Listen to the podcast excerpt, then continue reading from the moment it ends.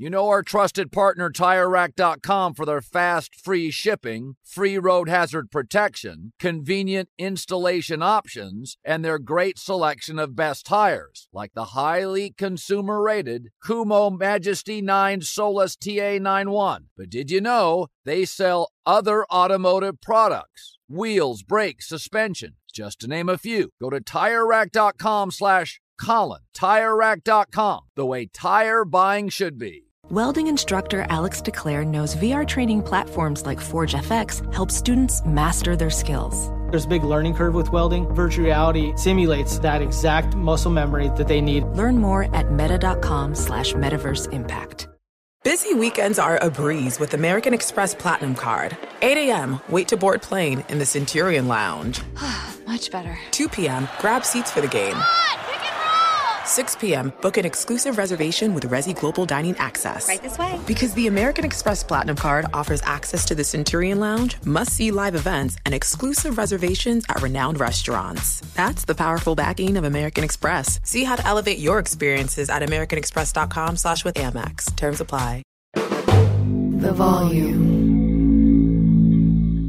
November is here. We are in the heart of the football season. Hockey and basketball just starting up. Best way to get tickets to any of these games is on Game Time, the fastest growing ticket app in the United States. Game Time. It's obsessed with finding ways to help you save money on tickets. That's what they do. You can find exclusive flash deals, ways to help you save money, sponsored deals on games and concerts on a daily basis. Pretty sweet. With zone deals, you pick the section you want, and Game Time picks the seat. Big time savings there. And with a Game Time guarantee, you'll always get the best price. You'll find tickets in the same section, same row, for less. Game Time will credit 110% of the difference. So take the guesswork out of buying tickets and go with Game Time, the fastest growing ticket app in the United States. Download the Game Time app. Create an account. The redeem code is Colin. That's me, C-O-L-I-N. $20 off your first purchase. Terms apply. Again, create an account. The redeem code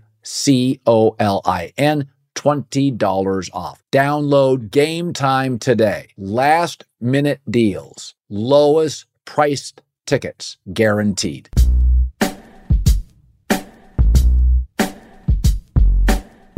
All right, this is going to be a good one today. John Middlekauff and I chop it up for almost an hour, but I want to start with the Denver Broncos tonight.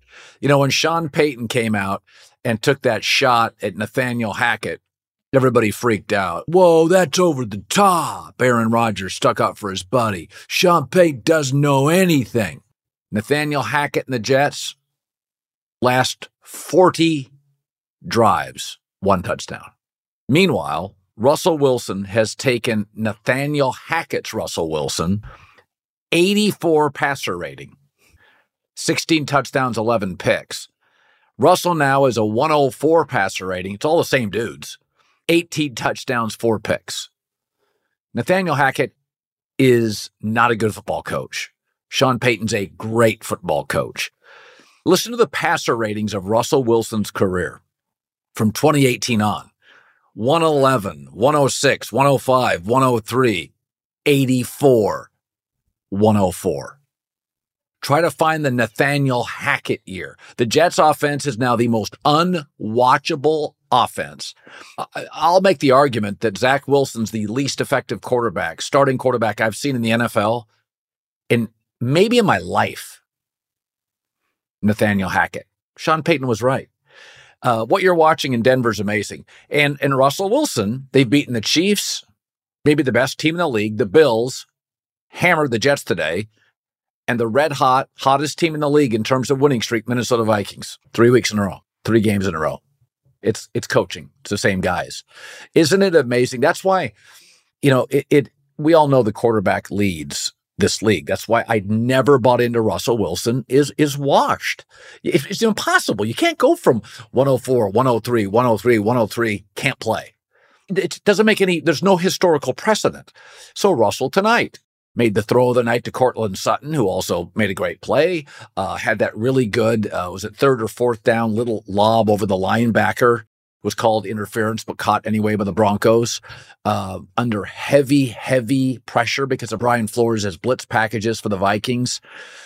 Kept dumping it off to P. Ryan in the backs and then do some running himself. I mean, all the Russell Wilson stuff in Seattle is back. The playmaking, the good deep ball, the good decision-making. Here's the thing with Russell Wilson. Sean fixed him. Or should we say Sean got him back on the freeway, the Russell Wilson interstate. This is how he's played at college, Seahawks, and Broncos, with one exception, the Nathaniel Hackett year. I mean, go back to Wisconsin, Seattle, this Denver. It's always been the same player. Now, I don't think he looks quite as twitchy as before, not quite as twitchy, but you're seeing basically the same stuff. You know, the other thing to remember, if you go back to Russell Wilson's real prime, probably 4 years ago, we've got a lot of new quarterbacks in the league who are explosive and dynamic and big and tall and they move well. So the quality of the quarterback play in the NFL has gone up, I think, over the last 5 to 10 years. So this was a real team tonight. Minnesota's a real team. I mean, Josh Dobbs, a backup quarterback, you know, historically, there's a reason. Put him under pressure.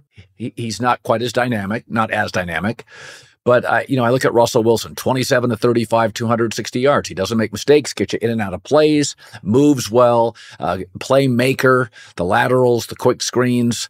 But it really is, for all this stuff about, Sean Payton, it was too much ego. What you are watching is great coaching. From Hackett's disaster to the first 3 weeks of the year, where it was a bit of a mess, 0-3, to this now. It's fun to watch. And I know a lot of you are saying, well, Colin, you like Sean Payton, so of course this is what you think. No, what I like is really smart offensive coaches. That's what I like. I mean, look at the offenses right now that couldn't close out games today. Bears, defensive head coach. Jets, mess. Seahawks, defensive head coach. Ron Rivera, Washington. Swept by the Giants this year. Yikes. Pittsburgh, defensive coach. Kenny Pickett is not getting better. In fact, I'll get into this later, but you watch Pickett and Jordan Love. One is getting better every week, Jordan Love. One's getting worse, Kenny Pickett. Look at the coaching cultures. Packers offensive culture, Steelers defensive culture. So I don't think Russell Wilson would have gotten better this year with just anybody but Nathaniel Hackett coaching. But to be able to take Russell last year into Russell this year, the dramatic improvement, I don't think you can do that with a defensive coach. I don't think you can. I mean, look at how quickly Sean McVay got Baker Mayfield to be good, had 2 days of practice. Look at what Kevin O'Connell did with Josh Dobbs, who didn't get a practice. Look at what Sean Payton has done to course correct Russell Wilson. I don't think any of this stuff is a coincidence. I don't think defensive coaches can pull that off. Like, I don't think Justin Fields is ever going to be an elite franchise quarterback, but I do think it hurts him being with Matt Eberflus. Justin Herbert is playing his arse off. I think Brandon Staley, once again, Justin Herbert makes the plays. Brandon Staley can't make the stops as the defensive coach. So it's not that I know Sean Payton and like him. I've been on this for 2 to 3 years, and I know it's, after a while, it's irritating. But if you look at some of these quick turnarounds by these quarterbacks, it's seemingly all offensive coaches. You could have brought in a very good defensive coach this year at Denver, and maybe they would have won the same number of games or maybe more. That defensive coach would not have taken Russell Wilson from last year and created this current Russell Wilson. Absolutely not. Tom Brady will joke privately, and probably publicly to his teammates. Belichick didn't understand anything about offense, didn't even understand some of the terminology of it. It's a different world. I find myself, the AFC has got good teams. You start looking at the AFC teams that you got a lot of these teams that are 5-5 and one game over 500 and 500 or one game under 500. It's Broncos, it's Chargers, it's Bills. There is so much talent in the AFC. It's just incredible. It really is today. Arizona, I thought, pretty good team, faced an AFC team, lost. Minnesota, pretty good team, hot, faced an AFC team, lost. So the AFC is the superior conference. You're seeing it time and time and time again.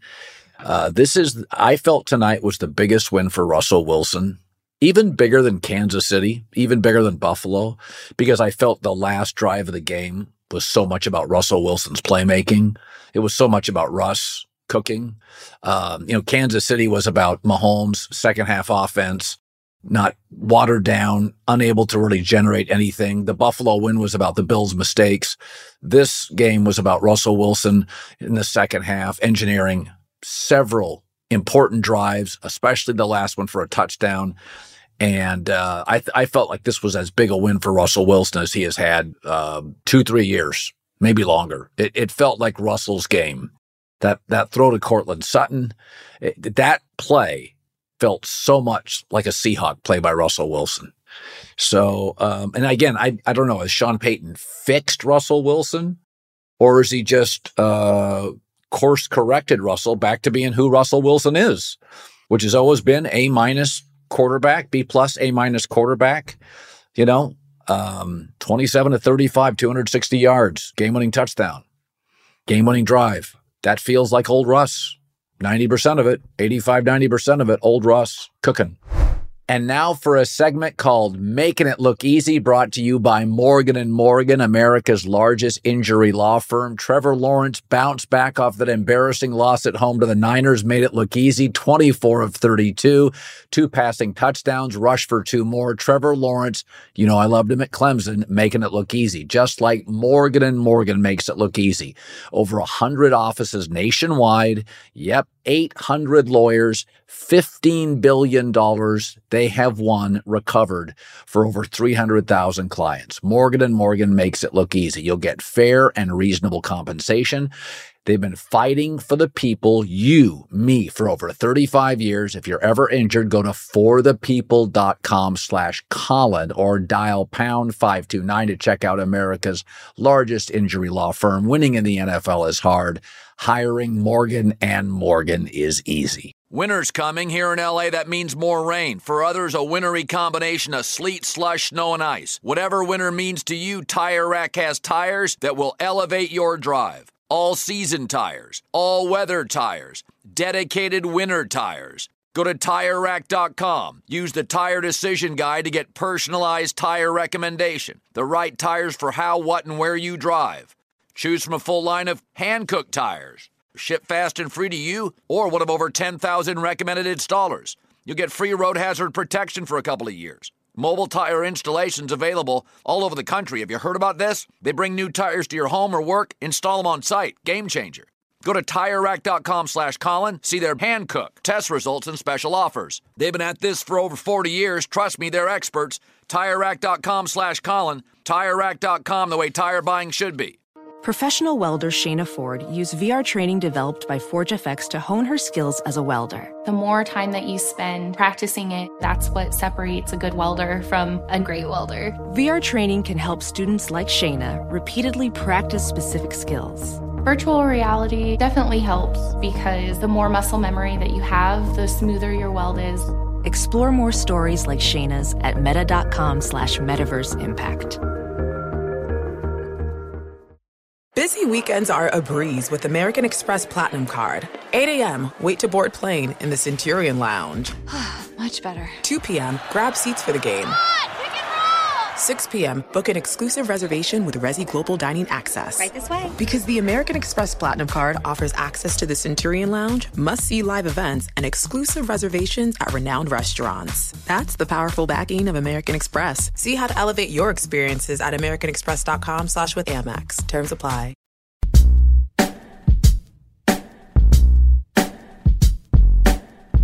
Former NFL scout, he's on the volume, one of our faves. We're going to roll for about an hour tonight. John Middlekauff joining us. All right, both of us want to get rid of Brandon Staley, so I'll get rid of that in a second. But I will say this. We have 2 iconic franchises, Packers, Steelers, with 2 young quarterbacks. We don't love either. But I will say this.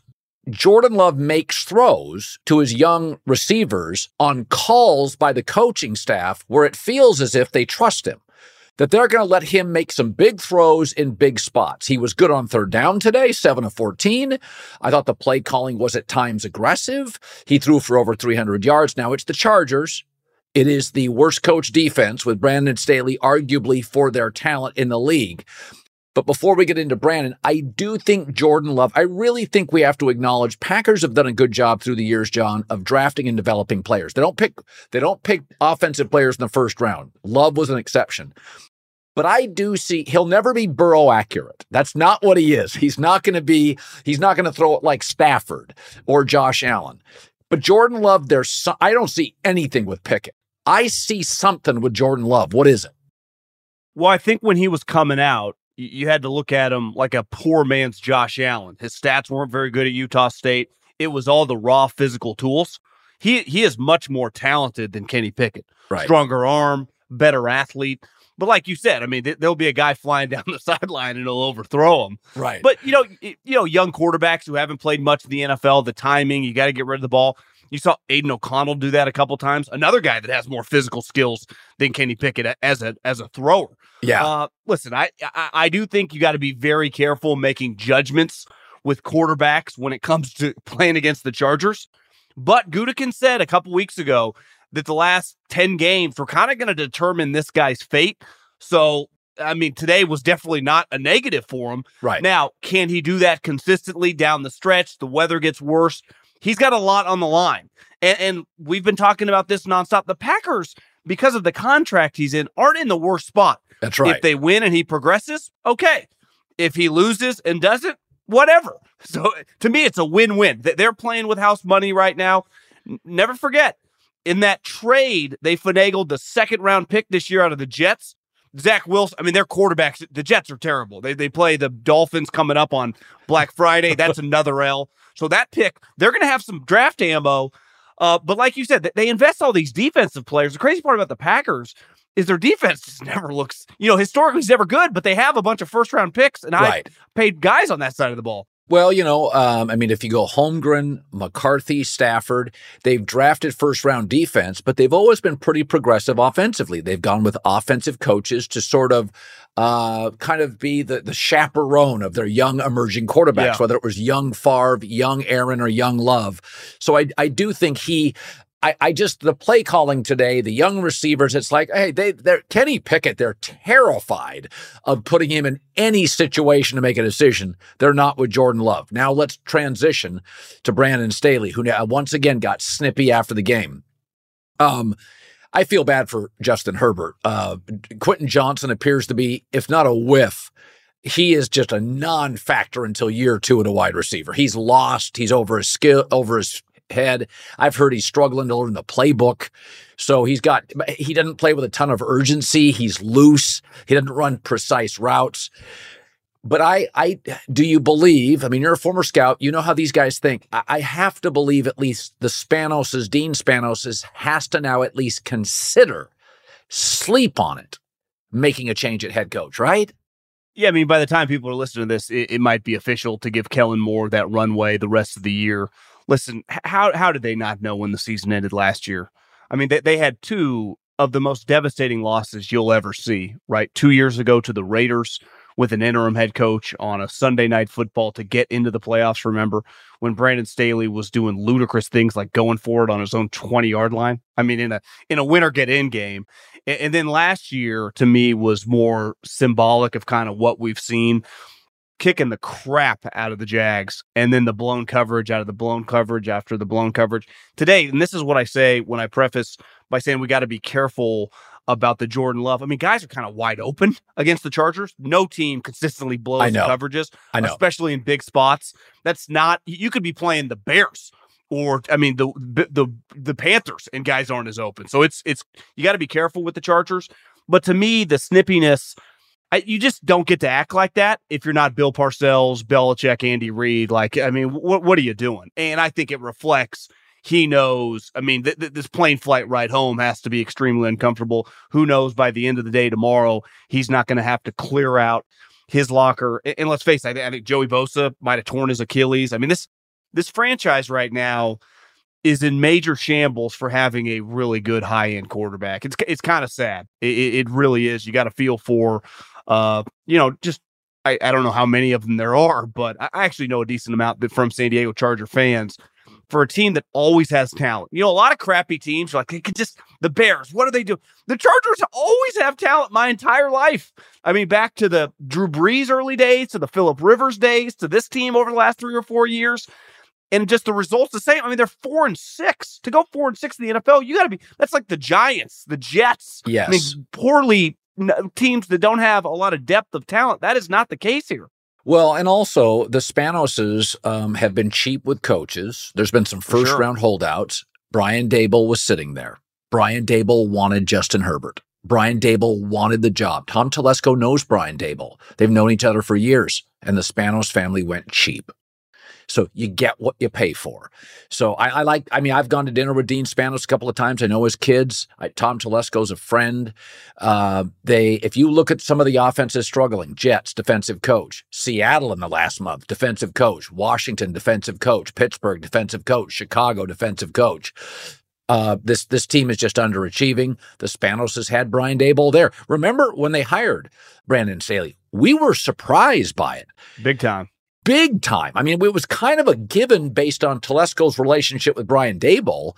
And all my guys in the league, again, you're a former NFL scout. My guys in the league were all like, oh, Daboll's great. Eric Mangini, whether we're at dinner or we're on the air, has said, like, I will vouch for Brian Daboll. He knows him very well. He's like one of the smartest guys I've ever had the pleasure to be around. So I look at the Chargers and I think to myself, you know, we can always blame this or that. The Spanos family had an opportunity to go to Brian Daboll. It probably, because Staley's probably one of the cheapest coaches in the league. It has to be. And so the other thing to consider, John, if you give it to Kellen Moore, you can kick the tires on Kellen Moore as a head coach. You just figure out in the last six. I mean, doesn't that make sense to you?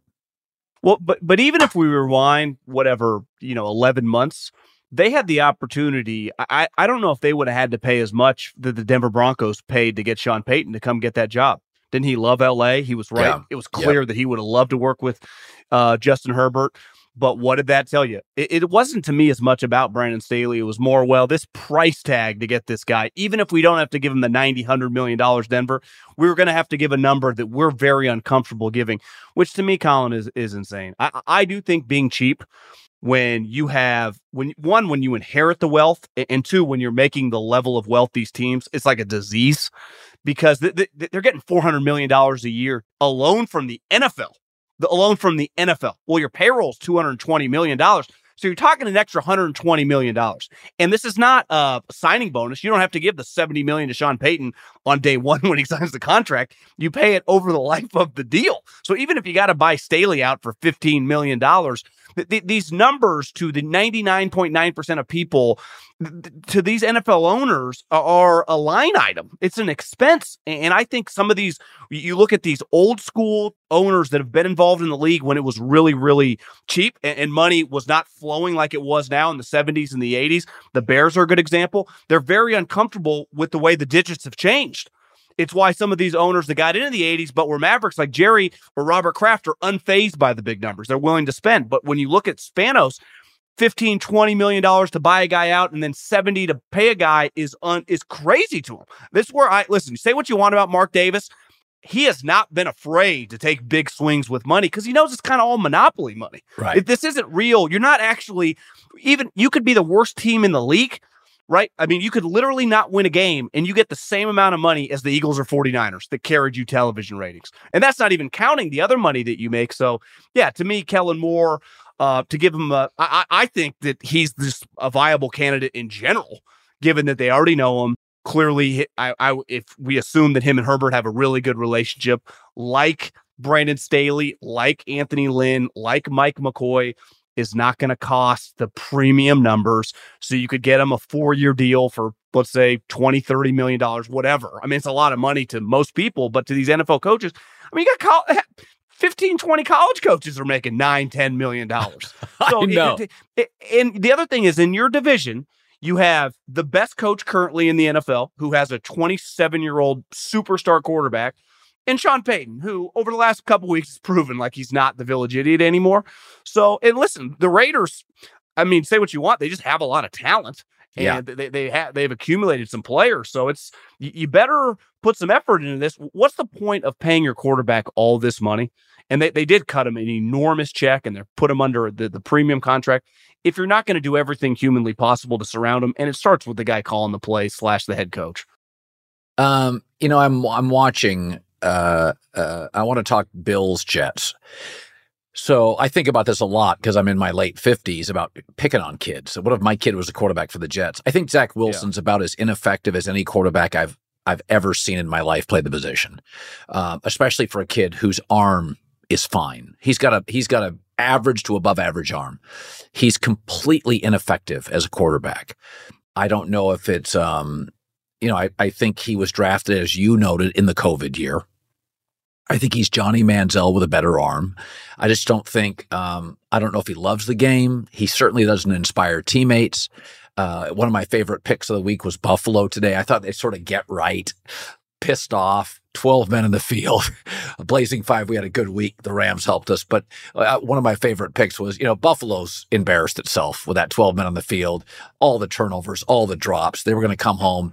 And this is sort of, and we've talked about this before, Thanksgiving going into it, Thanksgiving and coming out of it. This is the separation time in the NFL. The Jets are in a strange spot. So they've got some cap space, but they have to draft a left tackle. You could argue, because Elijah Vera Tucker's not ever healthy, they need 5 new offensive linemen, probably 4. You run the Jets. They whiffed on a left tackle and a quarterback. They've hit on virtually everybody else. As you well know, there's 2 positions, maybe 3 you can't whiff on. Left tackle, quarterback are way up there. Would you bring Saleh and Joe Douglas back? They're anemic offensively. They're another defensive coach team that looks just out of sync with the league offensively. This was embarrassing. This a humiliating loss. I mean, Christ, even the Giants won today with Tommy DeVito. You We're own good, by the way. Yeah, you own the Jets. What do you do going forward? You don't really have a choice to me because that you went all in on Aaron Rodgers. And unless Aaron Rodgers wants these guys gone, and it sure doesn't feel like that, right? With Nathaniel Hackett coming on, that you have to roll it over. I mean, you're kind of beholden to him. I mean, some of these, there was a story that came out today that they're going to go after Devontae Adams in the offseason. Like, let's focus on some other priorities here. Like, let's protect the quarterback. You already have a really good wide receiver. Look at Tank Dell for the Houston Texans. They found him in the 3rd round. How about we got to get a guy in the mid rounds to be your number 2 wide receiver? You drafted a tight end. Like, you should be able to figure some stuff out. Let's invest in the offensive line. I would bring these guys back just because of Aaron Rodgers. But if this does not turn around next year, they got to go fast. I mean, they might not make it through the season. It'd be like, if it's clearly not a playoff team at this time, to me, they're all gone. Because let's face it, I had a guy tell me when it was clear that he had drafted a lot of really good players. He's like, let's just pick 7 of them. If 6 out of 7 of them, the Garrett Wilsons, the Bectons, the Sauce Gardeners, the pass rushers, all become Pro Bowl level guys, that's awesome. But if Zach Wilson is a bust, we're in trouble. And if all those guys are busts and Zach Wilson's a player, we'll get contract extensions and we'll be viewed as big time in the NFL. And while they were bailed out a little with the Rodgers trade, not really, because he never got to play, and we got to see Zach Wilson on display again, and it consistently got worse. And I think it's easy to be objective with Zach Wilson, because this year there's the immaturity, like off the field, is just quiet. It's just as the player. And he's objectively terrible. He doesn't know how to play the position. I mean, today, you could tell right away after the first quarter, they didn't stand a chance. Didn't have a chance no matter what the defense did, no matter if they got 10 turnovers from Josh Allen, which clearly he was going to be pretty locked and loaded. He's a disaster, and usually don't get bailed out when you draft a guy that high. The other thing, Robert Saleh, I mean, you can just... I had a take the other day when he was coloring his beard. Yeah. Saleh's a good-looking guy. In New York, though... And I think in the NFL, like, for example, Ryan Day, another guy in his early 40s, clearly colors his beard. A little different. Recruiting, looking hip and fresh. Nick Saban, whatever, colors his hair. Mike Krzyzewski. Recruiting's a little different.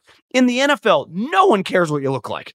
I mean, Andy Reid has been big for 25. It's about winning and losing. You cannot be focused on some of this stuff when you're losing. Well, what'd you notice today? Saleh shaved that thing off, right? It's just like, you just got to focus on, people are judging your team, not how you're looking, some of this other stuff. And I think sometimes the Jets get caught up in that. Like when the Giants are good, there's never any fluff around them. The Jets always deal with all that stuff on and off the field. And I think those guys, the story about Aaron Rodgers coming back off the Achilles is insane. Like, what are we even talking? That's the dumbest story going. He's not coming back. He's never been coming back. And obviously, they're not even going to be in position because they're going to be so far out of it by that time to even risk it. But I think they got, clearly, they would not have been as bad if he was able to play. I mean, him compared to Zach Wilson is a pretty wide gap. But it probably would have been a little bit more of a struggle than people like me thought it was going to be for absolutely. Them. They do not have a number two receiver. They're average at tight end. O-line's bad. And Hackett's below average offensive coordinator. You know, something that I think about, John, I think about this all the time. A friend called me the other day, and he said, you know, Colin, you got the volume. You're doing well for FS1. You're doing well for Fox Sports. Boy, you really got leverage here. And I said, if you have it, be careful about flexing, because people will remember when you don't. Aaron too often flexes. Allen Lazard. Now you're stuck with that contract, Aaron. They can't go buy Devontae Adams. Allen Lazard's not worth that money. Randall Cobb can't play. Hackett, give me a break. Aaron wants you to know he's got power and too often uses leverage. And Brady had it his entire career in New England. Johnny never used it.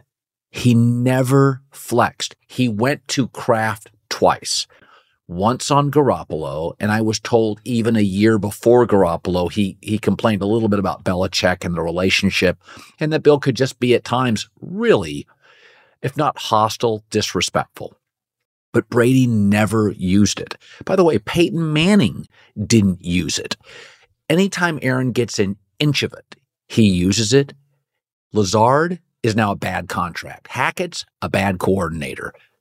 Wouldn't it be nice to go out and buy the best free agent center on the market?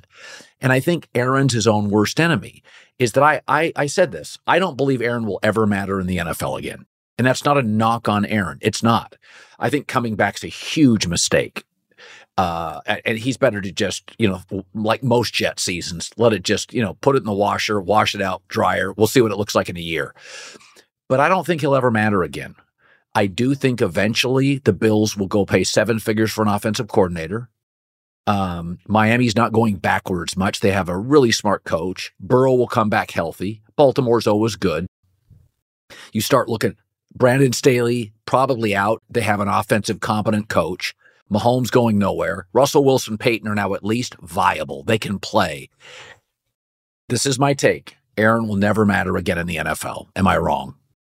Well, if you wanted to dive into those 4 or 5 plays he had before he tore his Achilles, one thing he always hung his hat on was he had like the Drew Brees level accuracy with a big time arm, but he could really move. Before he went down, he was not looking like 33-year-old Aaron Rodgers. There were a couple of movements where you're like, oh, he looks old. He's 39 years old. So he was not the same physically. And remember, coming off a pretty shitty year for his standards the previous year. Yeah. So this is a guy, I think sometimes, and I'm guilty of this, you just go, oh, 8 months, 9 months recovery, come back. He's going to be 40 years old off Achilles, that even if the doctors and the rehabs are dramatically better now than historically, these are type injuries that ruin career. Look at Klay Thompson. The guy can barely, he's a shell of himself. And he's way younger and a much better athlete.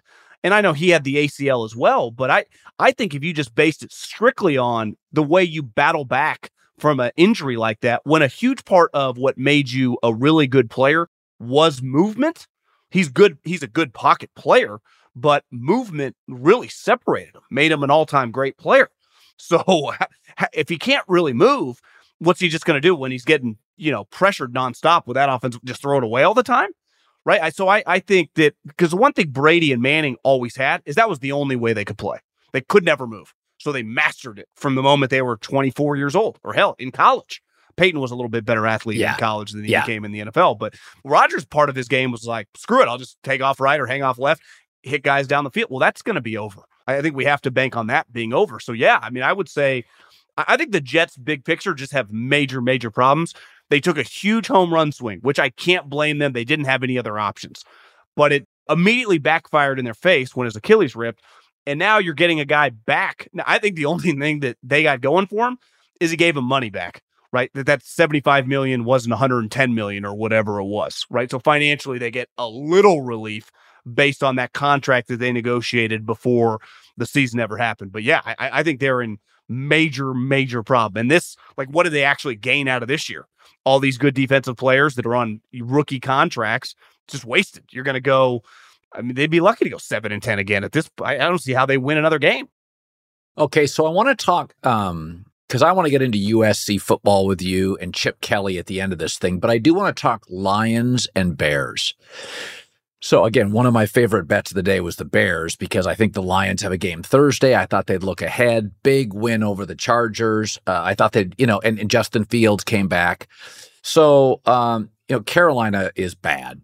And so Chicago's going to get Carolina's pick, and it's going to be the first pick in the draft. The only thing charging, because the Giants won today, New England's the only threat, and Belichick will probably coach his way to a win.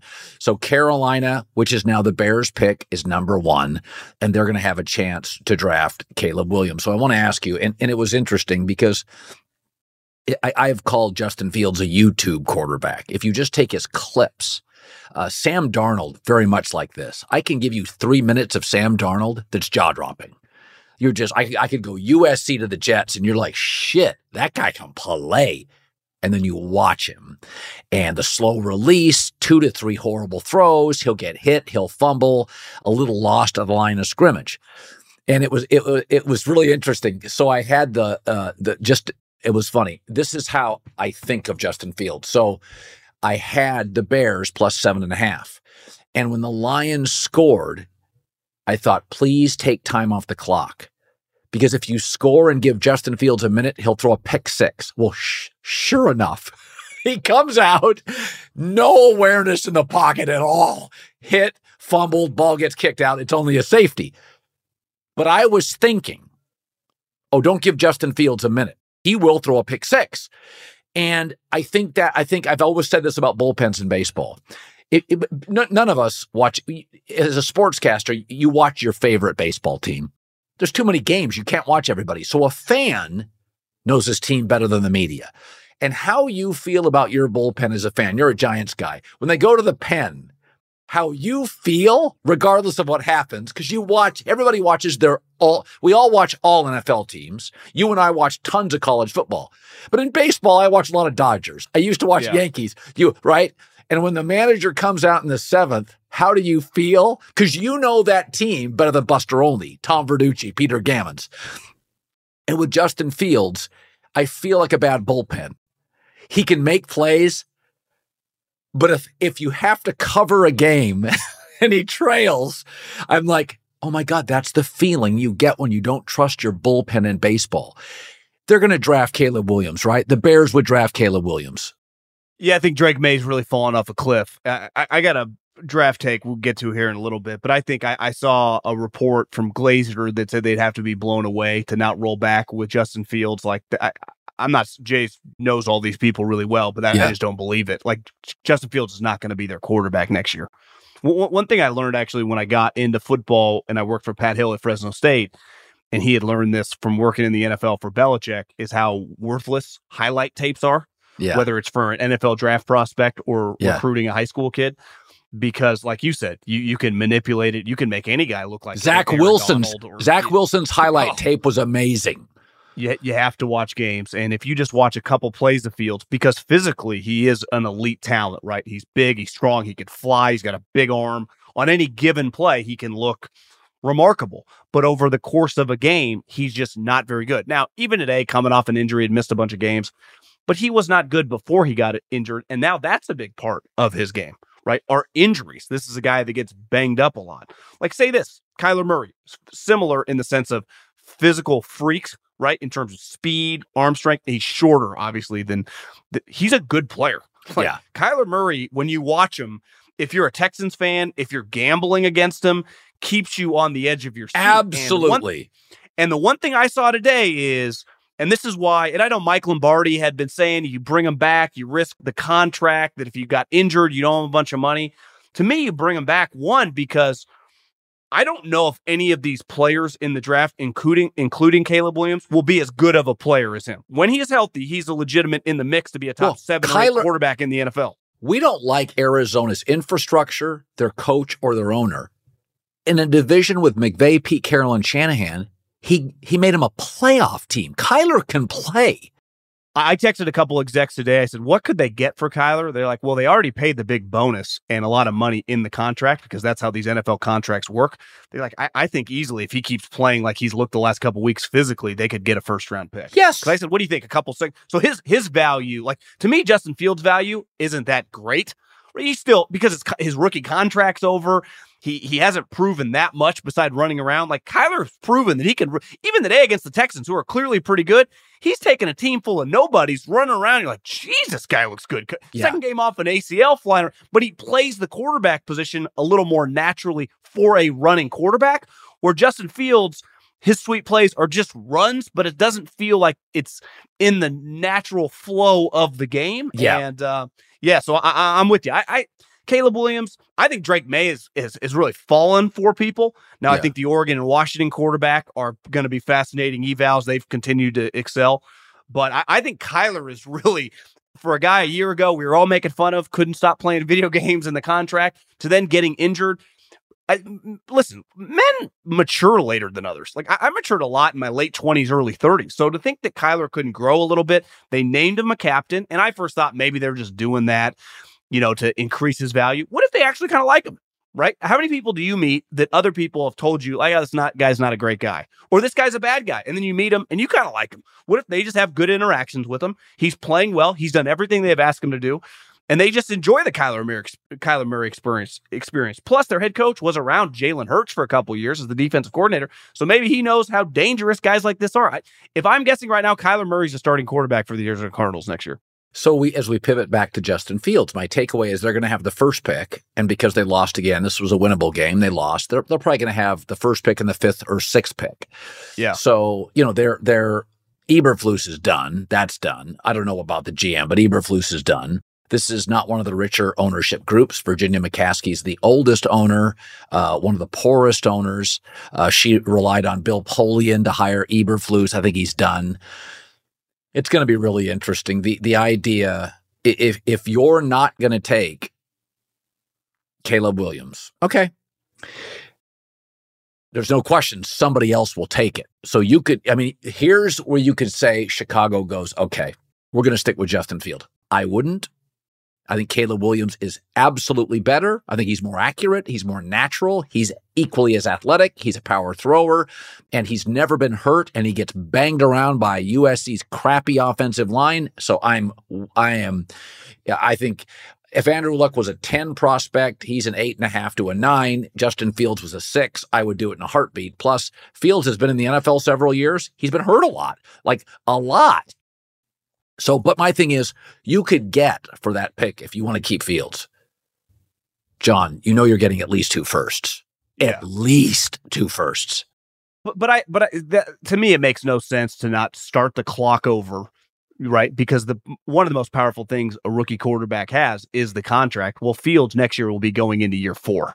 And this guy's not getting some long-term contract. So even if you got to unload him for a 4th-round pick to the Atlanta Falcons, who cares? Because I think you're playing with house money with the second pick, then who knows? We've seen some of these teams.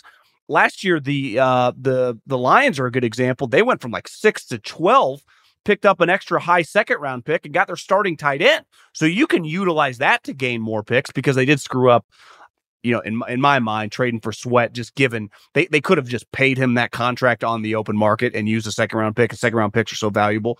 But with some of their maneuvering, maybe they're viewing, we could play around and gain some picks back if we use that 2nd-round pick to move back 7 spots, to take an offensive lineman at 12 and get an extra 2nd-round pick. So I guess I could see some logic there if that's what they end up doing. But yeah, I would be stunned. Now, I think the big picture question is going to be, because it's already been out there, is the Eli Manning, John Elway, are they going to demand? We're not going to go there. We're a long way. I think it's a little harder to do. when things have not gone super well for you as a player, even though it's not all your fault. But you look back at Eli Manning. It's not like Ole Miss was going 12-0 when he was playing there. Right. But he did have the Manning name, and his brother was already a superstar. John Elway's another example. I mean, I'm pretty sure, what was Stanford, like 6-6 when he came out to the pros? So right. You could argue, yeah, they're 7-5. Who cares? I mean, it's just the prospect is separate from the program, which is true. So, yeah, I mean, I think Caleb Williams, the way this has played out, I thought Drake May had a pretty good shot a month ago, but holy shit, he's been a lot worse yesterday against a Clemson defense, which is really good. He just hasn't looked as good. And that's part of evaluating a prospect is the more games you play, the more information I get on you, especially when you play better teams. Sam Hartman this year transfers Notre Dame. Like, God, could this guy be like a second-round pick? Because his first couple games looked incredible. They were playing nobody. Then they started playing people, and he looked like an undrafted free agent. By the way, Penix in a rainstorm made a couple of huge throws in that game. Huskies never had the ball, but Penix, to me, Caleb's the best quarterback I've seen. Penix throws the prettiest ball. Bo Nix feels like the best leader. Drake May's got talent, but it's fallen off. So you and I both agree we would take Caleb #1 if we were the Chicago Bears. Without a yes, right now yes. Okay, so let's talk some college football. So I was thinking about USC and texting some friends, and I said, if you go look at college football, let me name the 6 or 7 best programs the last 8 or 9 years. LSU, Bama, Georgia, Ohio State, Michigan, Brian Kelly's Notre Dame teams, Clemson, Oklahoma a little bit, but I wouldn't quite put them in that class. And I said the one thing and Oregon's up there. The one thing they've had in common, it's not corners and receivers. It's not quarterbacks. They recruit the best large men. Oregon, as you well know, Panay Sewell's another example. I've watched Oregon play twice this year. John, they are big. They are Michigan big. They are a big team. Washington's talented. They don't look like Oregon, okay? No. USC has not recruited big people.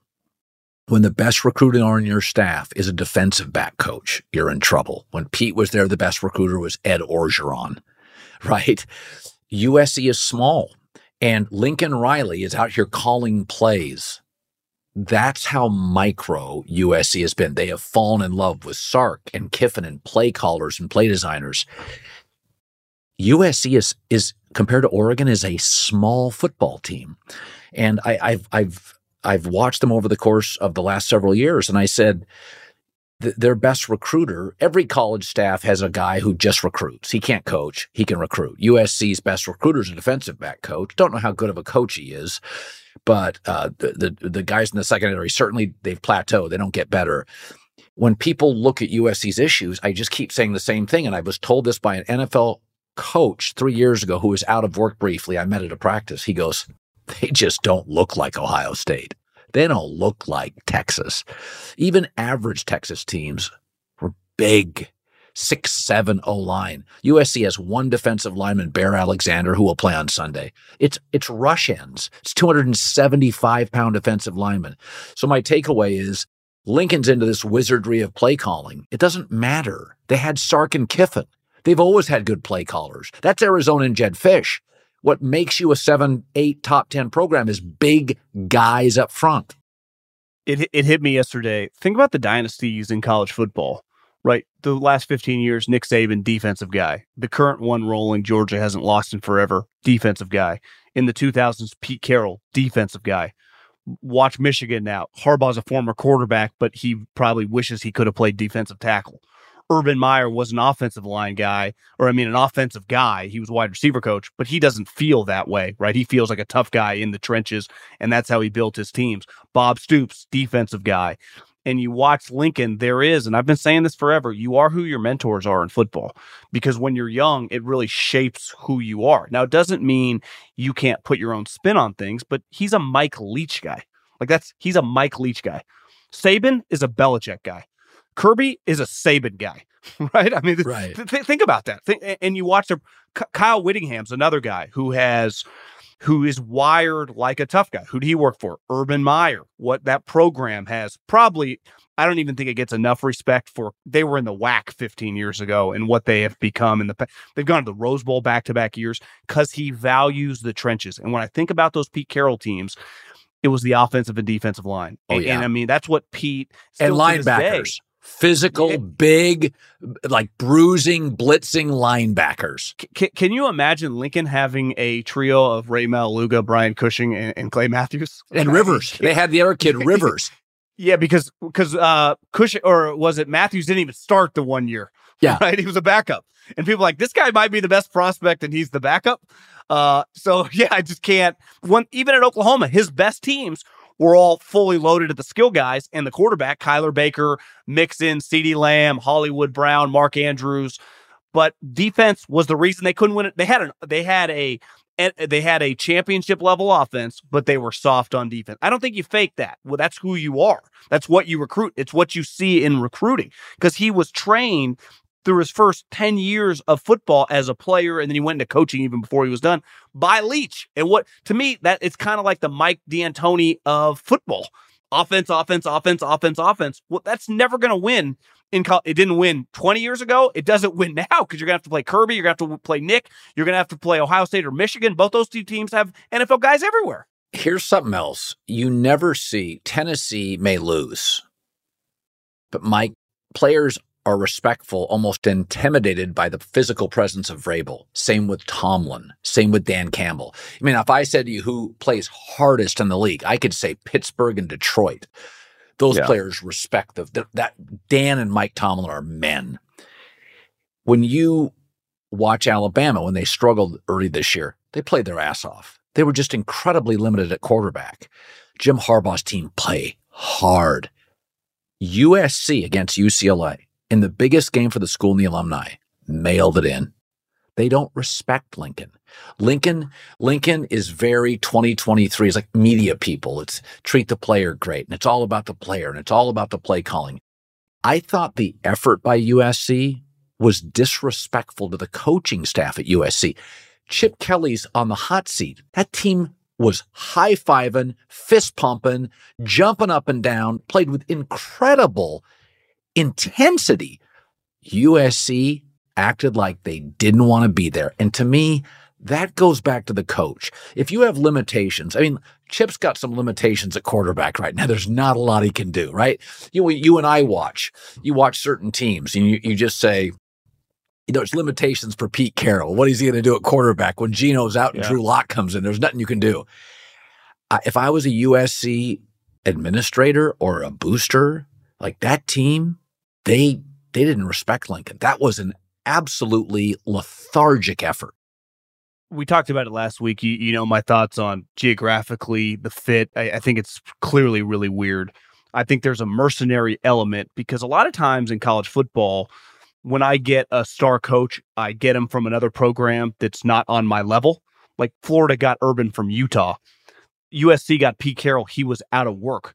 Washington got Chris Peterson from Boise. It's usually, it means a lot to them. Like when you look at Kirby Smart or Nick Saban, Ryan Day, or obviously Jim Harbaugh, their program means everything. Usually you don't get Oklahoma to USC, right? You would go from, I don't know, like an Arizona State, you win 12 games back-to-back years, and then USC gets you. And it means a lot to you. You watch Lincoln Riley, he's there for one reason only. They gave him $120 million. Yeah. And there's an apathy to me when you watch the program. I had a scout tell me, he thinks going to a lot of these programs, and he's been on the road for 20-plus years, the rivalries are not the same with all the transferring. It used to be embedded in you, right? Like a family. You're taught from the moment you get into the program, and by the time, it's why when you hear older NFL players in their 30s talk about a certain rivalry, if you're Ohio State game, the Michigan game, or you're a Bama guy, the Auburn game, or Duke, North Carolina, it means it was ingrained in them the moment they, now it's kind of become a little, which I'm for transferring, it's awesome with the quarterbacks, but you're watching some of these games, like I didn't think it meant anything to USC. Anything. And me personally, I know I'm not as big a Chip Kelly guy. I don't think he cares that much about the program, right. But Like, his program clearly cared more than Lincoln, and two games matter a lot to USC people. Like, are their rivals Notre Dame and UCLA? Yep. You know, the Utah game, the Oregon game, the Washington game, obviously, especially Oregon and Washington, they're better than you. I think people can stomach that. But to be lifeless against those two teams, imagine being the 60-year-old guy who's been cutting big checks, is a big part of the program. Those two nights a year mean a lot to that individual. And listen, he's not going to go anywhere because of the contract, but I just don't see the fit. I don't see it working. And you have to wonder if there are a lot of people like, oh my, because at least with Chip, right? He's not the amount of money they paid him, even though I think he got a contract extension, whatever, last year. It's not nearly on the level. I mean, this is like a Jimbo Fisher level on steroids contract. So you kind of got to make this work. And it's by year, if I would have told you at the beginning of the season that they went 7-5, you would have said, well, Caleb shatters his leg early on in the season. Maybe like their defensive coordinator gets fired after week two. You would have said insane. It would have been impossible. Like an awful year for them felt like on paper. 9-3, right? They didn't beat anybody that they should have. And honestly, they're very, very lucky to win that Arizona game. They easily could be 6-6. Yes. To me, they're much closer to 6-6 team than they are a 9-3 team. Right? Yep. No, Arizona had them. Okay, had one more college topic, Harbaugh. So the Big Ten punishment is done. I do think it will be very hard, even at home, even with a superior team, to beat Ohio State without a coach, but it's certainly possible. So the feeling, the reporting, Bruce Feldman, among others, on Harbaugh is, okay, NCAA punishment's going to be far worse. People are saying he won't be allowed next year to be on the sideline. And I'll just give you my take on that. So the LA Chargers will not pay for Harbaugh. They just won't. That's just not what the Hispanos do. Chicago's a mess. You start looking around. Washington's interesting, but they don't have a quarterback. The idea that Harbaugh says, okay, I can't be on the sidelines next year, according to the NCAA. I lose 20 scholarships over 3 years. It's a pretty stacked roster, even with their NFL losses. This is now a completely two-team. It's a two-team conference. Oregon, Washington will be viable. USC's a mess, and UCLA is not in Michigan's class. And I thought I could see Harbaugh saying, hey, I got my kids. My dad lives next to me in Ann Arbor. I'm gonna stay here. I did the NFL. I got to a Super Bowl. Is that my legacy now? I'm not leaving Michigan, and it wouldn't hurt him. If they don't win the national championship, you can't take it from him. If you vacated wins, that never dinged Pete Carroll. Nobody gives a rip about that. If you don't let him be on the sidelines, I think you and I would agree, they'd still win 10 games next year. I mean, the key is coaching. That's the key. It's the week. It's the preparation. It's not the management of a club. I mean, Harbaugh isn't a guy barking in a headset throughout the course of a game. He's not. He's a very much a mentor to his. He coaches coaches. He doesn't call the plays, Colin. He's a figurehead kind of. Right. It's not like Lincoln Riley's are calling plays. No. That's not what he does. And my takeaways, they'd win 10 games without him on the sideline. They wouldn't beat Ohio State and Columbus next year. But I think they get Penn State at home. The schedule's pretty favorable next year.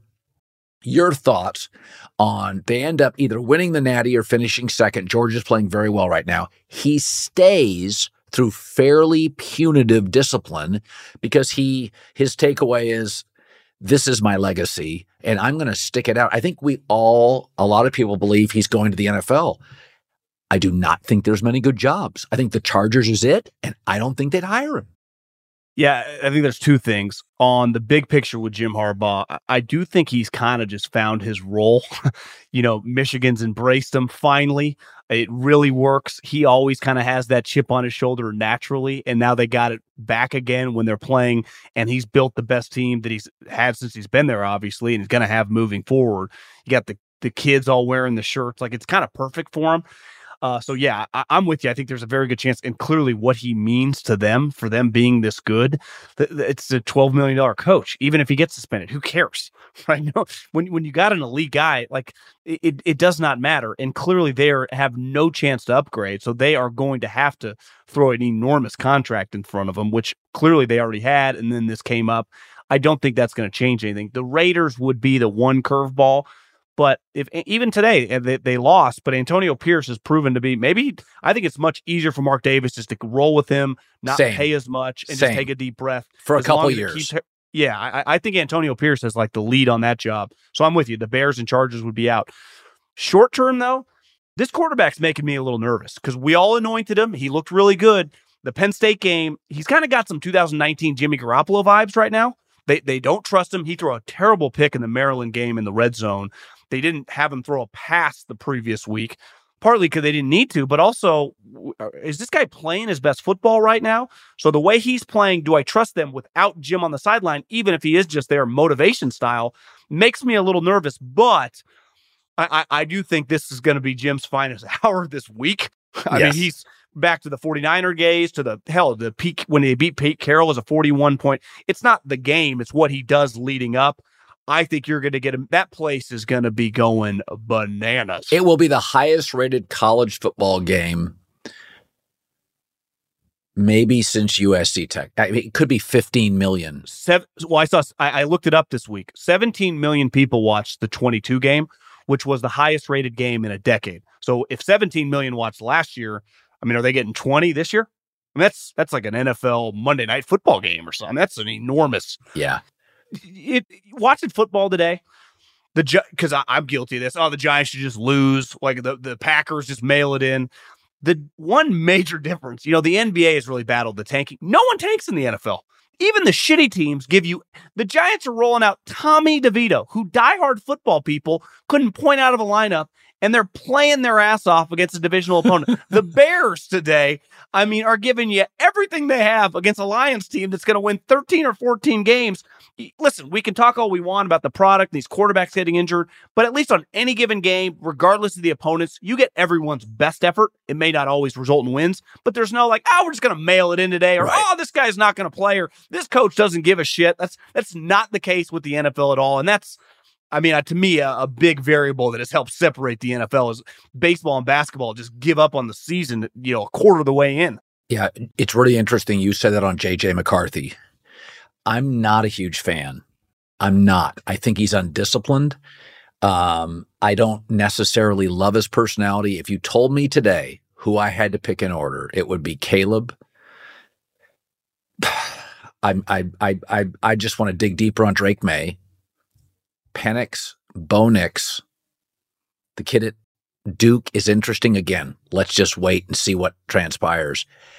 I am not a J.J. McCarthy fan. First of all, he misses some easy stuff. By the way, Matt Stafford did today. They do. Like he misses easy stuff. But that I don't worry about Harbaugh not being on the sideline against Ohio State in Ann Arbor with this roster. I worry about J.J. McCarthy. I'm just not sold on him. I think he's loose.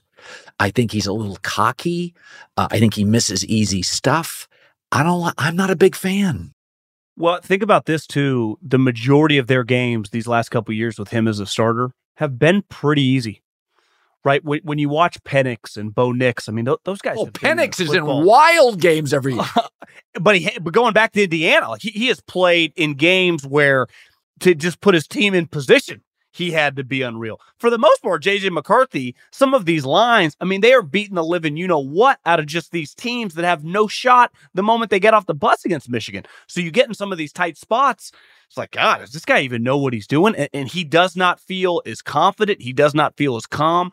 I also think we're too quick to, like, this guy has to come out. Maybe this guy should just stay in college all 4 or 5 years, however long he has eligibility. He's still an underclassman. He doesn't have to come out in the NFL.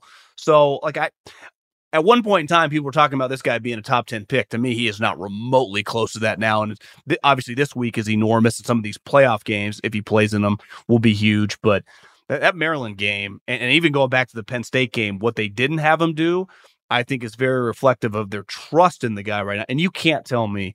And I don't even know like what the you know, the parameters are of the suspension, but that Harbaugh didn't text someone at halftime of the Penn State game and said, we're not throwing the ball. Kyle Shanahan, NFC Championship, do not, they cannot move the ball, run the ball every play. Do not let our quarterback screw us and give them a fumble six or a pick six. They are not scoring the ball. And I think it was a little, they didn't have a choice this week where they had to have throw a little bit, and you were just like holding on for dear life. All right. Almost an hour. John Middlekauff, former NFL scout. He's at the volume 3 and Out. He'll be all over Thanksgiving weekend. I will as well. All exciting stuff. As always, my man, we talked a little Packers and Chargers, some Justin Fields, Detroit, and Chicago. For the record, got to give Detroit credit. They've lost that game for 50 years. They were outplayed, didn't play well, fell behind. The fact they came back and dominate the last quarter, they haven't done that my entire life. Like I said to myself, okay, this is a different Detroit team. They've lost that game every single time. They get outplayed, it's over. This is a totally different Lions team. Stat of the day.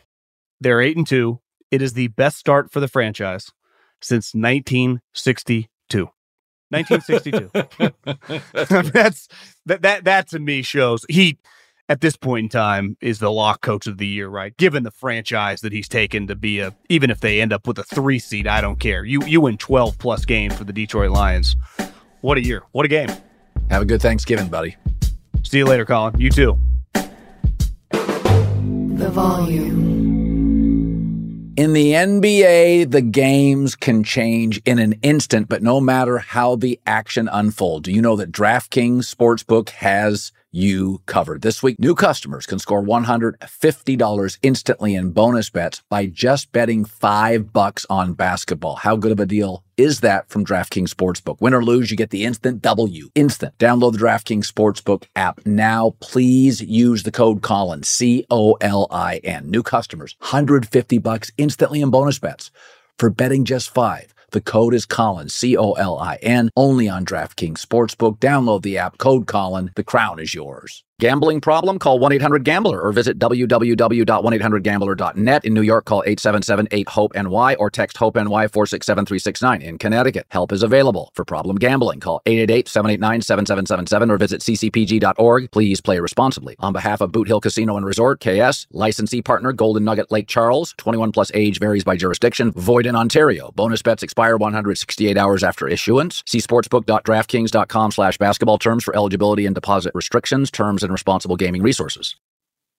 Does money stress you out? Let Facet flip your financial chaos into clarity. Finding Facet immediately put us at ease. Facet's innovative approach to financial planning ensures your money works as hard as you do, enabling members to experience the joys of having your finances in order. And that makes us Facet for life now, I guess. Visit Facet.com, F-A-C-E-T.com to learn more. This ad is sponsored by Facet. Facet Wealth is an SEC-registered investment advisor. This is not an offer to buy or sell securities, nor is it investment, legal, or tax advice. These testimonials are from current Facet members who are not compensated. All opinions are their own and not a guarantee of a similar outcome. Infinity presents a new chapter in luxury, the premiere of the all-new 2025 Infinity QX80, live March 20th from the Edge at Hudson Yards in New York City, featuring a performance by Jon Batiste. The all-new 2025 Infinity QX80 is an SUV designed to help every passenger feel just right. Be the first to see it March 20th at 7 p.m. Eastern, only on iHeartRadio's YouTube channel. Save the date at new-qx80.com. Don't miss it. 2025 QX80 coming this summer. Allstate wants to remind fans that mayhem is everywhere. Like in the parking lot at your kid's Pee Wee championship game. A trophy bigger than your 5-year-old is blocking the rear windshield of the car in front of you. As they reverse into you, you're stuck on defense. And if you don't have the right auto insurance coverage, this crash could drain your athletic fund. So switch to Allstate, save money, and get protected from mayhem like this. Based on coverage selected, subject to terms, conditions, and availability. Savings vary.